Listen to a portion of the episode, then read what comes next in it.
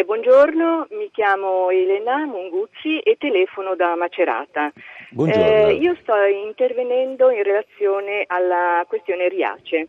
Eh, io a Riace ci sono stata, ci sono stata in tempi, come dicevo alla vostra redazione, non sospetti, nel senso eh, non totalmente sospetti.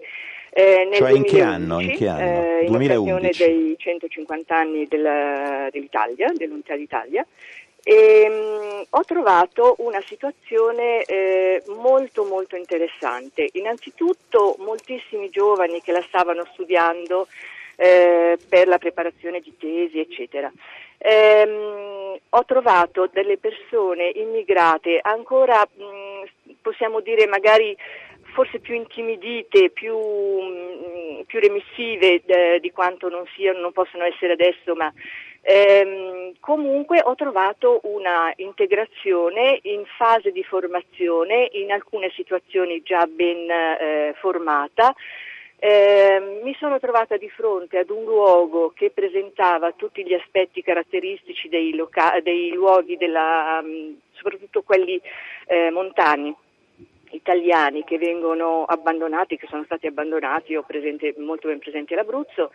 Ehm, invece, nonostante tutte queste caratteristiche, questo luogo era perfettamente vissuto eh, e aspettava, tra l'altro, di, eh, di continuare a, a riempirsi, perché per esempio io sono stata ospitata in una delle case vuote, una casa rimessa perfettamente in ordine, abbastanza grande da ospitare una famiglia abbastanza numerosa. Certo. Ho, mh, ho avuto contatti anche con la- questi immigrati che lavoravano lì, che facevano gli artigiani, mi ricordo benissimo di una madre e di una figlia che lavoravano nei tessuti e mh, mi sono accorta della, mh, della bellezza di, questa, mh, di questo tipo di accoglienza.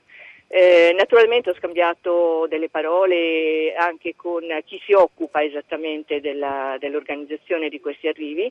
Ehm, allora erano mh, già sotto pressione, diciamo, perché comunque eh, c'era la tendenza a far arrivare lì immigrati ehm, un po' da tutte le zone circostanti della Calabria. Elena, le chiedo di sintetizzare, punto, eh, Elena. di seconda accoglienza, mh, forse il più organizzato Sì. di tutti. Grazie Elena. E comunque, nonostante questa pressione, eh, gli addetti, gli organizzatori, gli amministratori erano perfettamente preparati e consci di quello che stavano facendo. Grazie, grazie.